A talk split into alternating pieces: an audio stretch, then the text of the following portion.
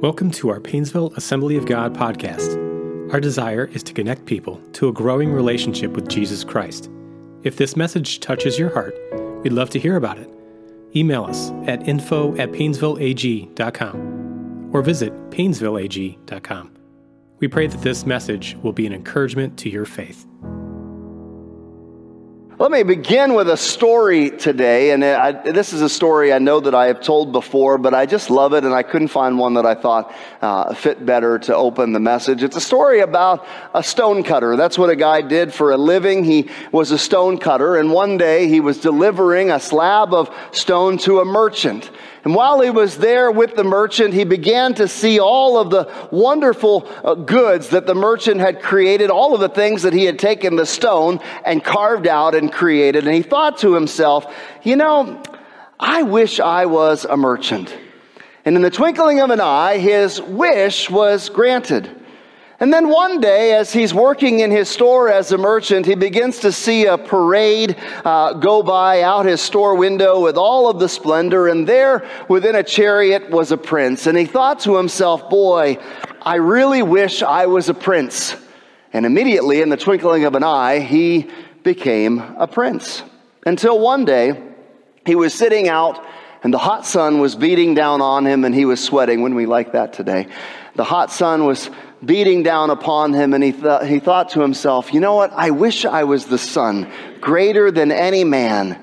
And in the twinkling of an eye, he became a sun. And he was happy with that until one day there was a cloud that came between him and the earth. And he thought to himself, you know what? That cloud is blocking my ability to shine. That cloud is more powerful than me. I wish I was a cloud. And he became a cloud in the twinkling of an eye. And then, as a cloud, he was happy to rain down upon the earth until one day, as a cloud, he came to a mountain that would not let him pass. And he thought to himself, That mountain is greater than me. I wish I was a mountain. And in the twinkling of an eye, he became a mountain. And he was happy until one day there was a little chisel, chisel, chisel, chisel, chisel.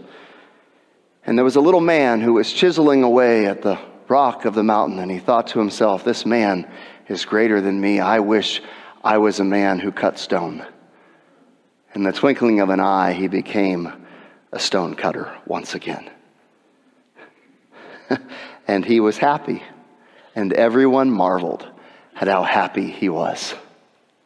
I think a little poem captures the moral of that little parable well when it says this as a rule man's a fool don't get don't get don't get offended listen as a rule, man's a fool. When it's hot, he wants it cool. When it's cool, he wants it hot, always wanting what is not.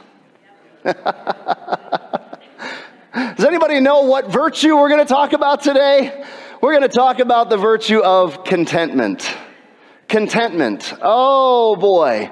Historian Arthur Schlesinger Jr. once observed that our society is marked by an indistinguishable discontent an indistinguishable discontent, perhaps best captured by the 1965 hit, stone, uh, hit song by Rolling Stones, Satisfaction. Come on, you know it, right? I can't get no satisfaction, right?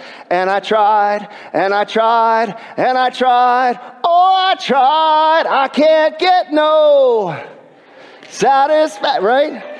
You're just all hearing that. We wish, I wish I had pr- prompt Judah ahead of time to play that, that, that little riff in there, you know, with that, right? Do you know that, that Rolling Stone magazine uh, a couple years back ranked songs, uh, uh the 500 greatest songs, and they ranked that song as number two on the charts. Now, I don't know if, if everybody would agree, but there's something about that song that resonates with the problem of discontent that if we're, if we're honest is in every human heart. I think we battle this, this part of us, this, this, this, this discontentment that steals our joy and steals our peace, and it's something that has been happening since the beginning of time. In fact, let me kind of unpack this a little bit for you. Ever since the beginning of creation, when the first creatures came on hand, there has always been someone somewhere who is unhappy with their position, let me just say, in the universe. It started with an angel by the name of Lucifer, who was the brightest star in the heavenly firmament. He, he, he was not satisfied to be the apex of God's creation, wanting something more than just his assigned position, even as the greatest of all created beings. And I say that because many people think Jesus was created, he was not. Jesus is God. Let me just pause for a moment. Lucifer was not created being, created angel. And this is the way Isaiah puts it Isaiah 14, starting in verse 12. How you have fallen from heaven, O Lucifer, son of the morning.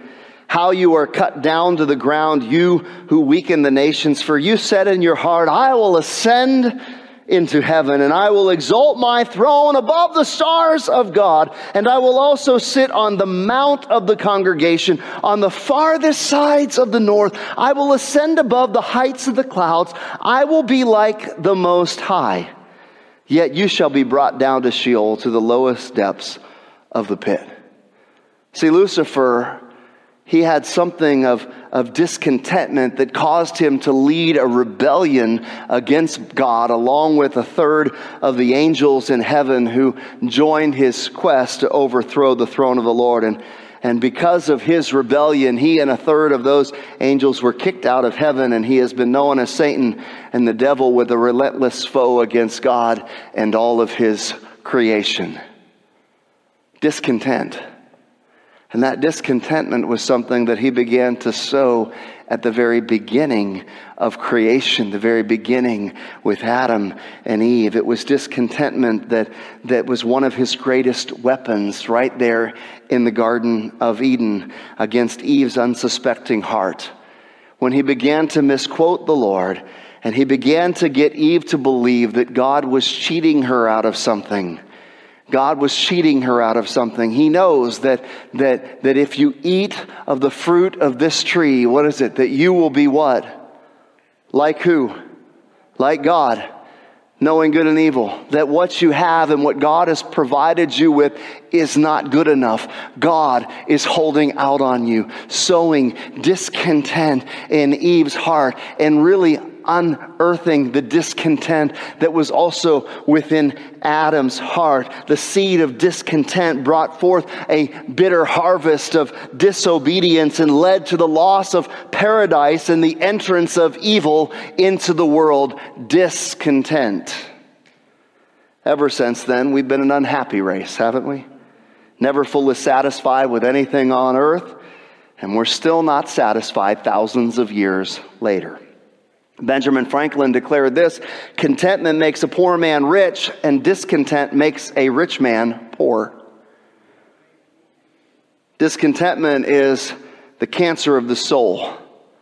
May I suggest that it eats away at our joy, it corrodes our happiness, it destroys our outlook on life, and it produces a terminal jaundice of the soul where everything looks negative to us. If we're not careful, we find that we cannot be happy, not because there is not things in which we can find satisfaction, but truly because at the heart of things, discontent has made us unhappy.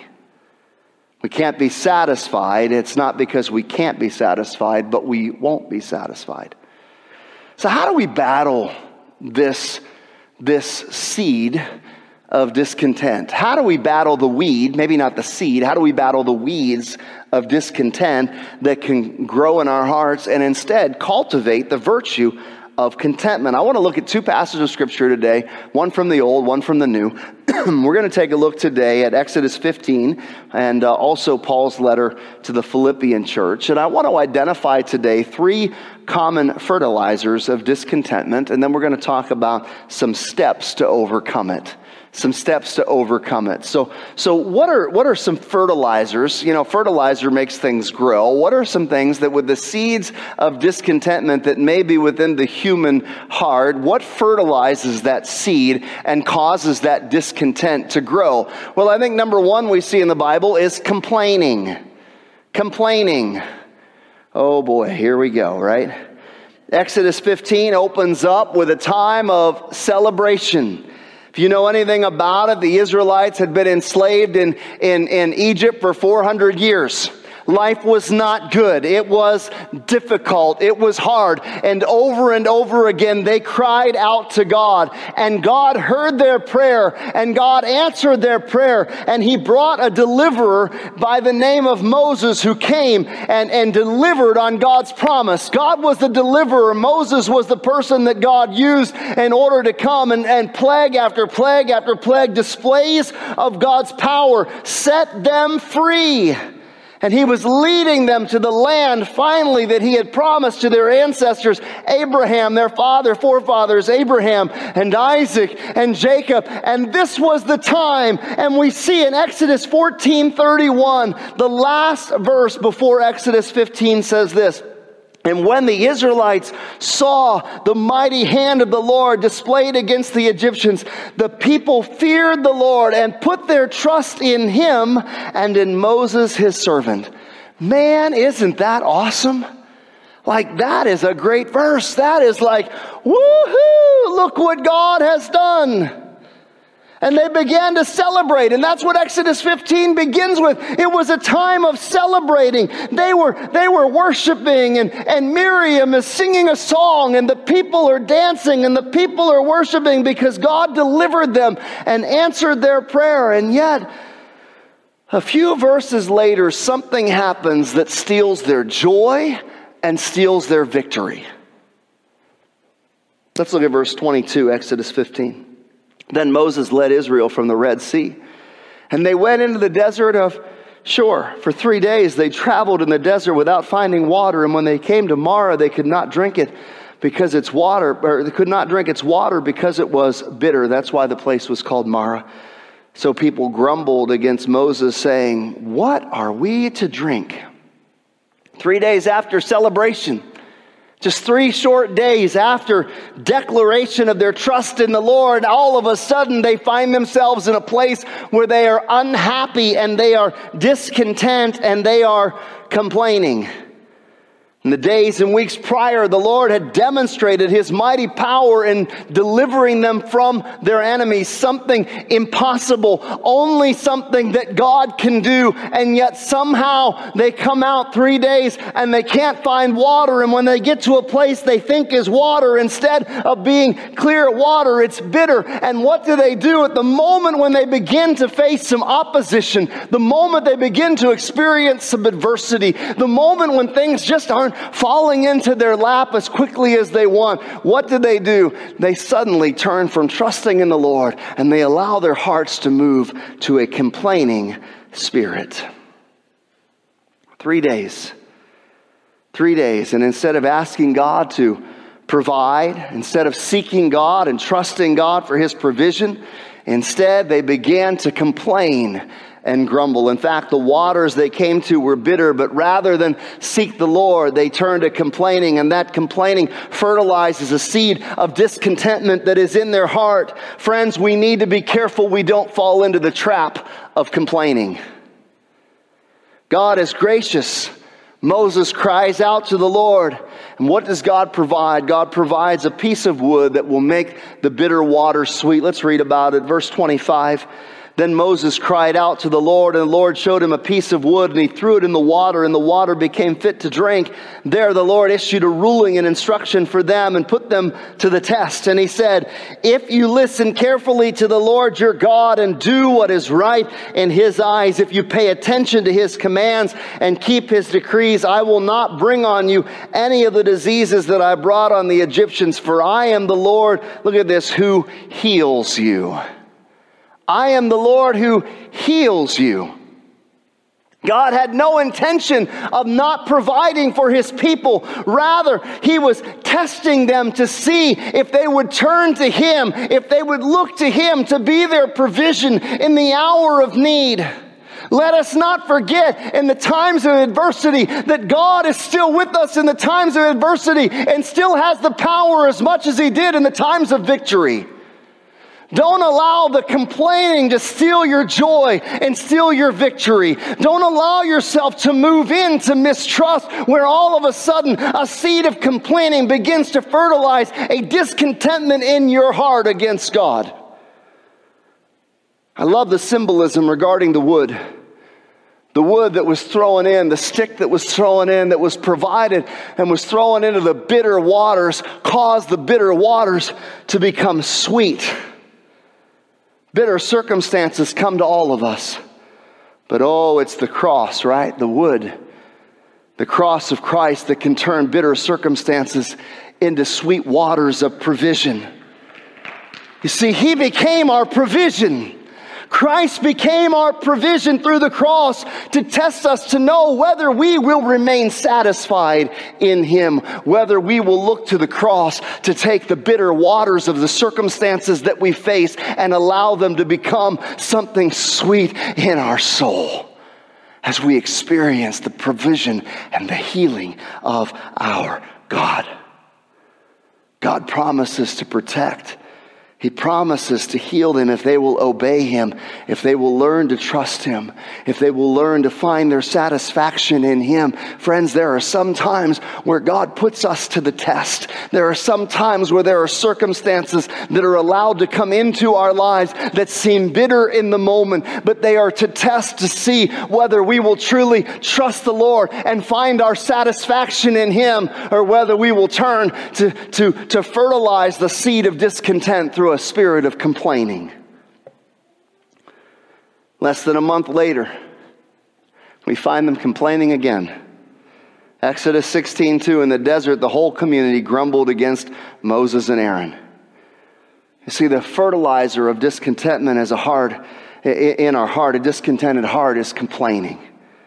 And here they are grumbling and complaining. They've journeyed further into the desert. And now they couldn't find food. The food supplies were getting lower, but instead of praying and asking the Lord for his provision, what did they turn to? Grumbling and complaining. The Bible says that out of the abundance of the heart, the mouth speaks. Watch your words. Take inventory of what's coming out of your mouth. Because you'll find that when you are not praying about it, instead you're complaining about it, that perhaps it's uncovering and revealing really a discontented heart. Secondly, second fertilizer is comparing. Let's turn to Exodus 16, continue in that again. Verse 3. So here they are. They grumbled against Moses and Aaron. Why? The Israelites said to them, If only we had died by the Lord's hand in Egypt. There, here it is. This is wonderful, isn't it? There we sat around pots of meat and ate all the food we wanted. But you've brought us out to this desert to starve this entire assembly to death. Is that what Egypt was like? I mean, that kind of sounds like Egypt was a place where it was like, that was like, that was like the party provision central right there. We sat around pots of meat. We always had enough to eat. Egypt was wonderful. That's not the way it was if you just look back a few short weeks before. Oh God, why are we here? Why haven't you fulfilled your promise? We're slaves in this place. oh, how we look at the past with rose colored glasses, don't we? Egypt was a place of bondage. They were mistreated, they were miserable. Oh, we sat around pots of meat. How quickly they forgot the harsh treatment the cries of deliverance. You see, that's what a seed of discontent can do within our hearts. A seed of discontent in our hearts causes us to look around and begin to compare our present circumstances against possibly a past that we look at with rose colored glasses and we say, Oh, those were the good old days. If we could just get back there, it was wonderful back there. And meanwhile, in our hearts here, we're discontented. Or we look around at others and we say, Oh, look what they have, and I don't have that. Why don't don't I have that? Comparing is a, is a seed of discontent that will steal your joy. It will steal your peace if you are not careful. We fall into this trap. We perceive again that someone else has something better than we do. You're satisfied with your home until uh, one of your friends decides that they're going to get a Joanna Gaines type, you know, shiplap home, right? You were satisfied with your fall decorations until this week you saw somebody else on social media put up all of their Christmas decorations and now you feel behind. What's wrong with them? We should wait till after Thanksgiving. Why are we putting up Christmas decorations now? What does it matter to you? If you want to stay in the fall, stay in the fall. That's fine. You want to put up Christmas decorations, put up Christmas decorations. You're satisfied with your husband, your kids, and the Christmas gifts they give you until you see on social media that somebody else got something better or got something different, and you're thinking, no, no, I'm not satisfied anymore. You're satisfied with how hard your kids work in school and the grades they get until somebody has to post their straight A student. Look at me, I made the A straight A club. And now he steals your joy about how you feel about your kids and the hard work they did. We are constantly in this trap of comparing, and this world today makes it so much more difficult because you get to see everybody's highlight reel. Meanwhile, you don't know the cuts that are behind the scenes. When we compare our situation, we compare our backstage to everybody else's front stage highlight reel. And we grow the spirit of discontent in our hearts. And rather than be grateful for what God has given us in this life, we find ourselves struggling with discontentment and we lose our joy and we lose our peace. There's a third one. There's a third fertilizer. It's worry. It's worry. Continuing in Exodus chapter 16, they were comparing and they were complaining, and, and then they get to this place where God answers miraculously. He answers miraculously. In verse 11, the Lord said to Moses, I've heard the grumbling of the Israelites. Tell them at twilight, you'll eat meat, and in the morning you'll be filled with bread, and then you will know that I am the Lord your God. Does anybody know what the bread was called that was provided for them? Manna, right? It was manna. It would just show up in the morning.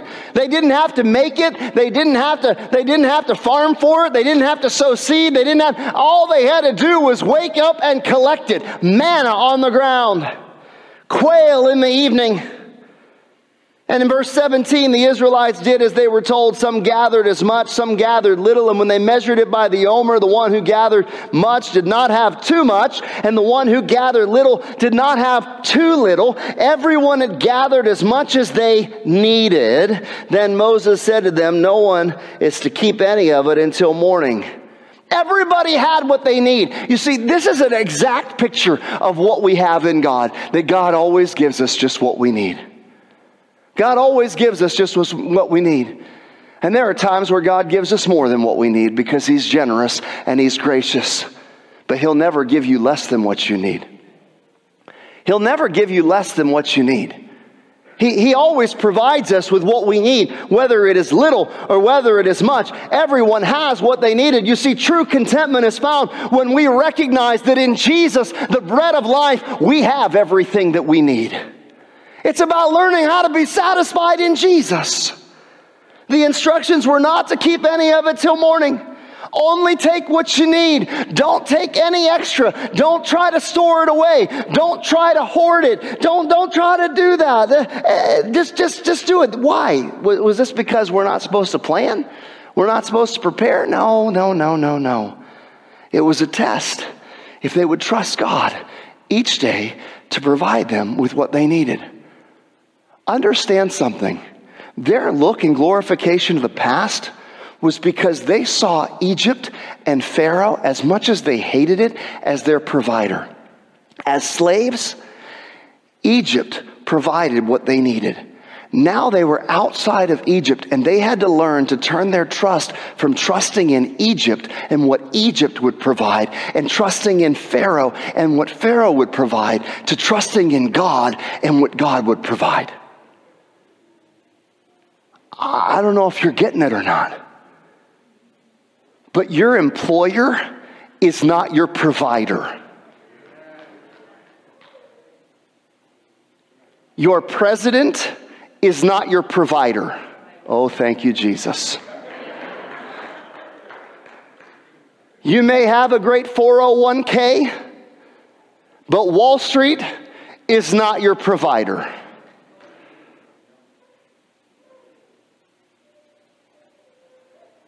The Israelites were being learned to, they were, they were learning to lean in and trust God. They were learning to see that God is their provider. But some of them, they didn't obey. They had some, they had some issues. Verse 20, however, some of them paid no attention to Moses. They kept part of it until morning, but it was full of maggots and began to smell. So Moses was angry with them. Why? Why'd they keep some of it till morning? Because they were worried that they would not have enough.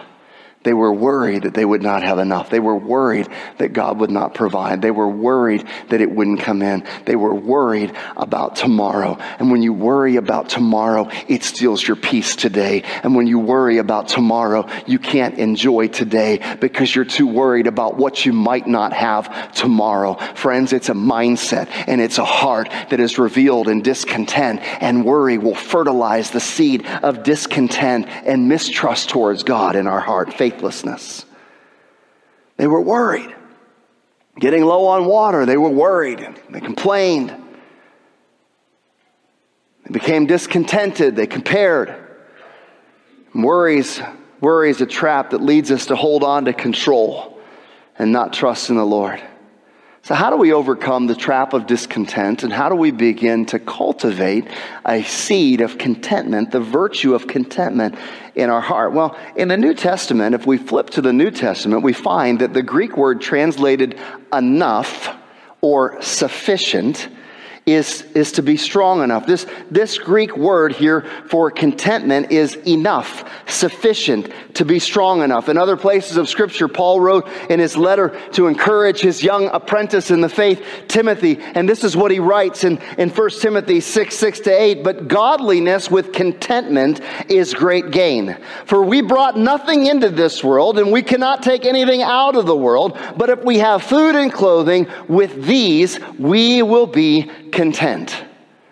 There is a relationship between godliness and contentment. They go hand in hand like a hand in a glove. Paul experienced many ups and downs throughout his life and his ministry, and he understood this. And when he wrote to the church in Philippi, he said this Not that I'm speaking of being in need, for I have learned in whatever situation I am to be content. I know how to be brought low, and I know how to abound. In any and every circumstance, I have learned the secret of facing plenty and hunger, abundance and need. I can do all things through him who strengthens me. Contentment is something that we can learn. We can learn to be content. Paul said, I have learned it. I have learned the secret of contentment. And what was the secret of contentment? I've learned the secret placing henny, uh, pl- facing plenty or hunger, abundance or need. What, what did he lean into? This is where we lean into Philippians 4:13 that we love to quote. I can do all things through who? Christ who strengthens me. Who is the provision of a contented heart? Where does a contented heart find itself? It finds its sufficiency in Jesus, that Jesus is enough. See, that's what the Israelites refused to see. They continue to fertilize the seeds of discontent through complaining and comparing and worry rather than to lift their eyes to a sufficient God who is a promise keeping God who is able to meet their needs and demonstrated it over and over and over again. He was sufficient to meet their needs and he was sufficient to calm their fears. You may ask, well, how do we lean into the sufficiency of Jesus? Let me give you two quick reminders here of how to cultivate the virtue of, of contentment in your heart. Number one is this we can be content because God's resources are limitless. We can be content because God's resources are limitless. In another familiar passage, Paul had a physical infirmity. We've preached on this before. You might remember that uh, he had a, what he described as a, a thorn in the flesh, and he had prayed for God to remove it. And this is, this is, this is what, what was written three times I pleaded with the Lord about this, that it should leave me. But he said to me, My grace is sufficient for you. My power is made perfect in weakness. Therefore, I'll boast all the more gladly in my weaknesses, so that the power of Christ may rest on me. The Lord said to Paul, Paul, don't be discontented. Don't be dis- I, I, know you want me to remove that, but don't be, don't be discontented. I'm about to, I'm about to teach you something. I'm going to teach you. I'm going to teach you something. I'm going to teach you how to lean into my sufficiency. I'm going to teach you how to, how to lean into my grace, which is sufficient for you. Whether I remove it or whether I don't, that's not the issue. I want to teach you how to find your sufficiency in my grace, how to depend on me to meet your need, how to depend on me each and every day. The Israelites refused to see that. They had unlimited resources, an unlimited power at their disposal, the power of God. They had manna from heaven that they didn't even have to work for and they didn't even have to cultivate. They saw that God provided water from a rock. How many of you gotten water from a rock lately? How many have gone out there to a rock and you've decided you're going to twist it like you do a washcloth? Water ever come out of that? But yet God provided water from a rock and, and manna from heaven and protection from the desert sun during the day and the fire of his presence to warm them at night. And scripture later says that the very shoes on their feet the entire time they wandered in the wilderness did not wear out. Did not wear out. His presence was guiding them each and every day, trusting that He was enough. That's a great picture, isn't it? That's a parable about Jesus. Jesus is that sufficiency. He is the rock in which we, we receive what we need in our lives. He quenches every thirst that you have. Uh, right? Who is thirsty? He's the rock and He's the bread of life. They're pictures of Jesus, pictures of what we find in His provision. Oh, what a treasure Jesus is. It's like the parable he shared about a man who found a treasure hidden in a field. Matthew 13, 44, the kingdom of heaven's like a treasure hidden in a field which a man found and covered up. And then in his joy, he goes out and sells all that he has and buys that field. 15 minutes before the man found the treasure, what would he have been like? Would he have been content at that point, 15 minutes before he found the treasure, to sell all that he had and give it away? Probably not. Oh, but 15 minutes after he found the treasure, he's running off to the auctioneer to sell all that he had. Why? What was the difference? The difference was the treasure. The difference was the treasure. Where your treasure is, there your heart will be also. And when we become discontented, oftentimes it's because we have our treasure in the wrong place. We begin to treasure the things of this earth more than we begin to treasure the sufficiency of Jesus who in every season, in every day, is more than sufficient to meet whatever need you face, whatever need you have, whatever situation you have. Jesus is a treasure that surpasses them all. because when we have Jesus, He is enough. Secondly, not only can we be content because He has unlimited resources, but we can be content because God's presence is constant. God's presence is constant. Hebrews 13, 5, keep your life free from the love of money and be content with what you have, for he has said, I will never leave you nor forsake you. See, worry and, and, and, and this, this sense of I need to feel this sense of security can oftentimes lead to and fertilize a seed of discontentment.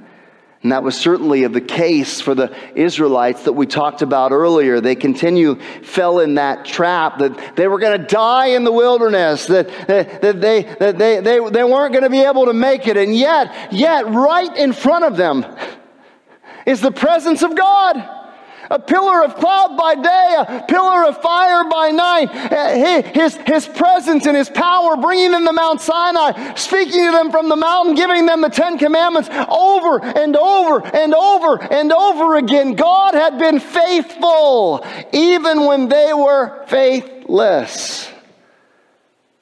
And they refused to acknowledge and find their security in his presence. But we can cultivate contentment if we will learn how to value and run into his presence. Oh, to run into his presence, to move into his presence. David understood this. Psalm 139, starting in verse 7 For where shall I go from your spirit? Where shall I flee from your presence? If I ascend to the heavens, you are there. If I make my bed in Sheol, you are there. If I take the wings of the morning and dwell in the uttermost parts of the sea, even there your hand will lead me, your right hand will hold me. If I say, Surely the darkness shall cover me, and the light about me shall be night, that's the darkest place of the soul. Even the darkness is not dark to you.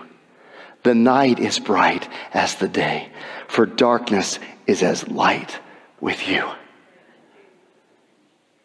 Some of you face some dark times. You face some dark days. You battle some times where it seems like the darkness is overshadowing you. And David had some dark days in his life. One in which he was rejected by his own people and by Saul and running, and rejected by his enemies, the Philistines, who he had decided to flee from. And then coming back with his own men to, to, to the camp and found that, that the camp had been overturned and that enemies had come in and taken all of their families and their possessions and burned, burned it at Ziklag, burned everything down, and had left and the Bible says that in the darkness, when his own men spoke of stoning him and killing him, rejected by his own people, rejected by the enemies, and rejected by the, the people who had been his closest friends and the people who had been loyal and with him, it says that David strengthened himself in the Lord. Why?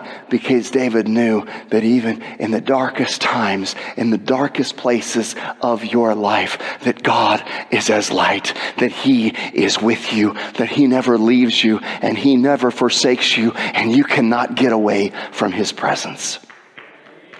You can't get away from His presence. And because of that, when you press into his presence and you begin to recognize that even in the dark times, he is with you, you find that you begin to cultivate a contentment in God that surpasses your circumstances and surpasses your need because you find that his grace is sufficient for you. I'm going to close with a story. Worship team, will you come? Tim Vanderveen was a young man from Spring Lake, Michigan. And he was a, a student, pretty good student at, at, at, at Hope College in Holland, Michigan. He was a tall man. He had broad shoulders, curly hair. He had a smile that was as bright as the dawn, and he was handsome as they come. And in the early 90s, he, after graduating from college, he took a, a job at Johnson Controls and soon found himself working up the ladder pretty quickly of success. On a raw Rawbone Winwhip November afternoon, Tim called a good friend of his who was a former professor at his college and also a, a pastor uh, by the name of Tim Brown. And Professor Brown, when he answered the phone, he said, Hey, Tim, how you doing? And instead, he heard a weak, trembling voice on the other end of the phone that said, oh, I'm not doing so good. And so Professor Brown asked what was going on, and Tim said that he was in a hospital in Grand Rapids he got the flu or something, and his folks were out of the country. Well, Professor Brown just happened to be in Grand Rapids that day and asked him if it would be okay if he could stop by for a visit. And Tim said, I'd like that. When the professor came into the hospital room at the time that he had, had come in, there was a diagnosis that had come quickly before that that it wasn't the flu, it was leukemia. And Tim began an arduous battle with leukemia three years. And nearly three years later, Professor Brown once again returned to visit Tim in room 5255 in Spectrum Hospital. Tim's mom happened to be sitting there in the room crying softly in the corner. Tim was laying on his side. They had positioned pillows between his skinny little legs. His hair wasn't curly anymore, and there wasn't enough energy in him uh, at all to even pick up his head and look at Professor Brown. So Professor Brown got down on one knee so that he could look Tim, who was laying on his side, in the eyeballs straight ahead. And he said, Hi, Tim. And Tim responded with, Hi, Professor. And there was this long, awkward pause. And in that moment, Professor Brown, who had been a pastor for so long, found himself, and I've been in this place myself, where you simply don't know what to say. Words are just not sufficient. You ever been in that moment? Words are just not sufficient. Tim broke the silence and he said, I've learned a lot. I've learned a lot over the last three years. Here's what I've learned life is, is not like a VCR. Some of you who are younger have to look up what VCR is. All right? And not understanding, Professor Brown, probably like many of us, said, I don't get it, Tim. What, what do you mean life is not like a, a VCR? And Tim said, It's not like a VCR. You can't fast forward through the bad parts. And there was this long pause. And again, the professor didn't know what to say, but he had, he had learned that, that you know, you, you just have to sit and wait a moment Tim gathered his strength once again and he said, But here's what I've learned. Although you can't fast forward through the bad parts, Jesus Christ is in every frame. And he says this, and right now, that's enough. And right now, that's enough. You can't fast forward through all the bad parts. But oh, friends, Jesus Christ is in every frame. Jesus Christ is in every frame. And that is enough. That is enough. Friends, do you know and have your satisfaction and your heart contented in Jesus? Is Jesus sufficient to meet your need? Is Jesus sufficient for what you have in your life? Is His presence enough? Is, is the resources that He have unlimited enough for you? Is your heart contented in Christ? Or have you shifted your contentment onto the things of this world that do not satisfy, where moth and rust destroy and thieves break in and steal? Has your joy been stolen by the thief who comes to sow discontentment in your heart like he did in Adam and Eve into sow discontentment? You see, that's what he comes to do because that's who he is. That's his nature. But we have a God who says, I am sufficient to meet all of your needs. I am sufficient. My grace is sufficient. Is Jesus enough? If you lost everything, could you still say, Jesus is enough? Jesus is enough. Let's bow our heads.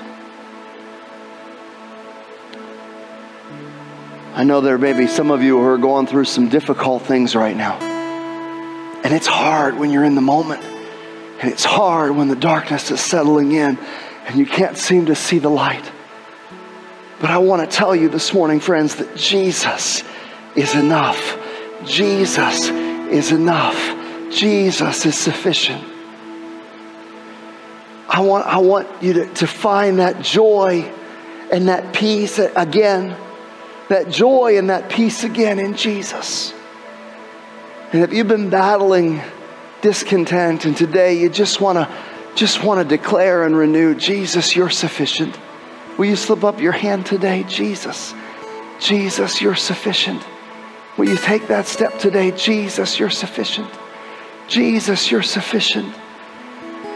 Father, we just thank you today that you are sufficient to meet our needs, God, according to your riches and glory. Father, may we not, may we not fall into the, the trap of fertilizing a discontented heart by complaining or comparing or worry, but that we would press into you in praise and in worship and in prayer, and we would begin to find in you the unlimited resources that our heart so desperately needs, the prescription, God, for the discontent in our soul, and that, Father, we would find in you that there is a, a presence that surpasses and breaks through even the darkest hour, that we would find, God, a presence of you that is in every frame of our lives, and that you are enough. You are enough. Lord, we bless you today. May we continue to find and cultivate a heart of contentment in you. In Jesus' name, amen. Thank you for listening to today's podcast. We pray that you're encouraged by this message. For more information about Painesville Assembly of God, visit painesvilleag.com.